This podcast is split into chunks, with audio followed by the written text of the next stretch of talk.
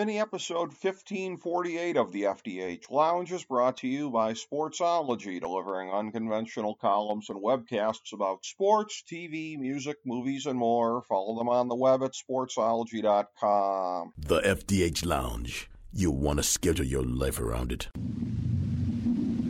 A long time ago, on a gloomy, wet Cleveland spring night, two men stand alone amidst the late night drizzle. Their voices echo across the vacant station parking lot as they debate the merits of the great American radio show that have been missing for far too long. On that night, an idea was born. That idea became the FDH Lounge.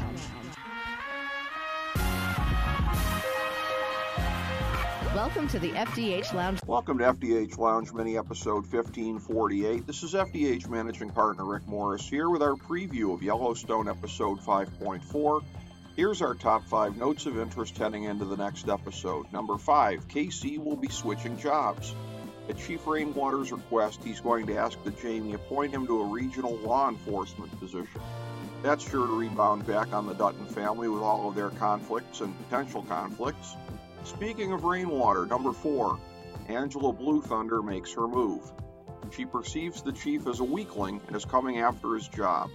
Can the chief stave off his vicious young adversary?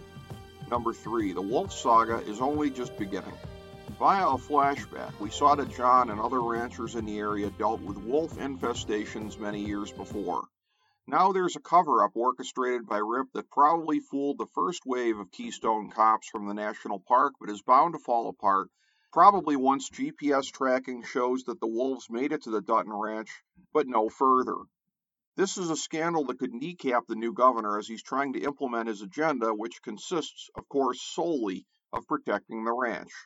Number two, we just saw the quintessential Beth episode vanquishing her enemies in the boardroom and instigating a barroom brawl.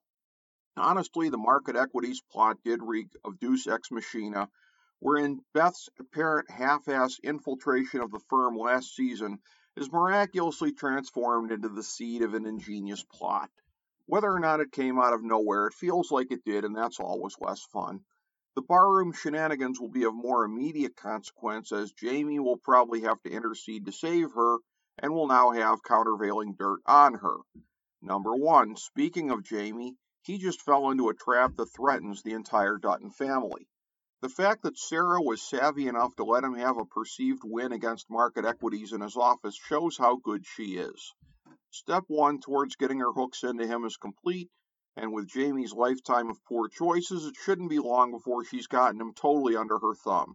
She will egg him on to instigate Beth and John, and when he does, the fireworks for this season will truly ignite.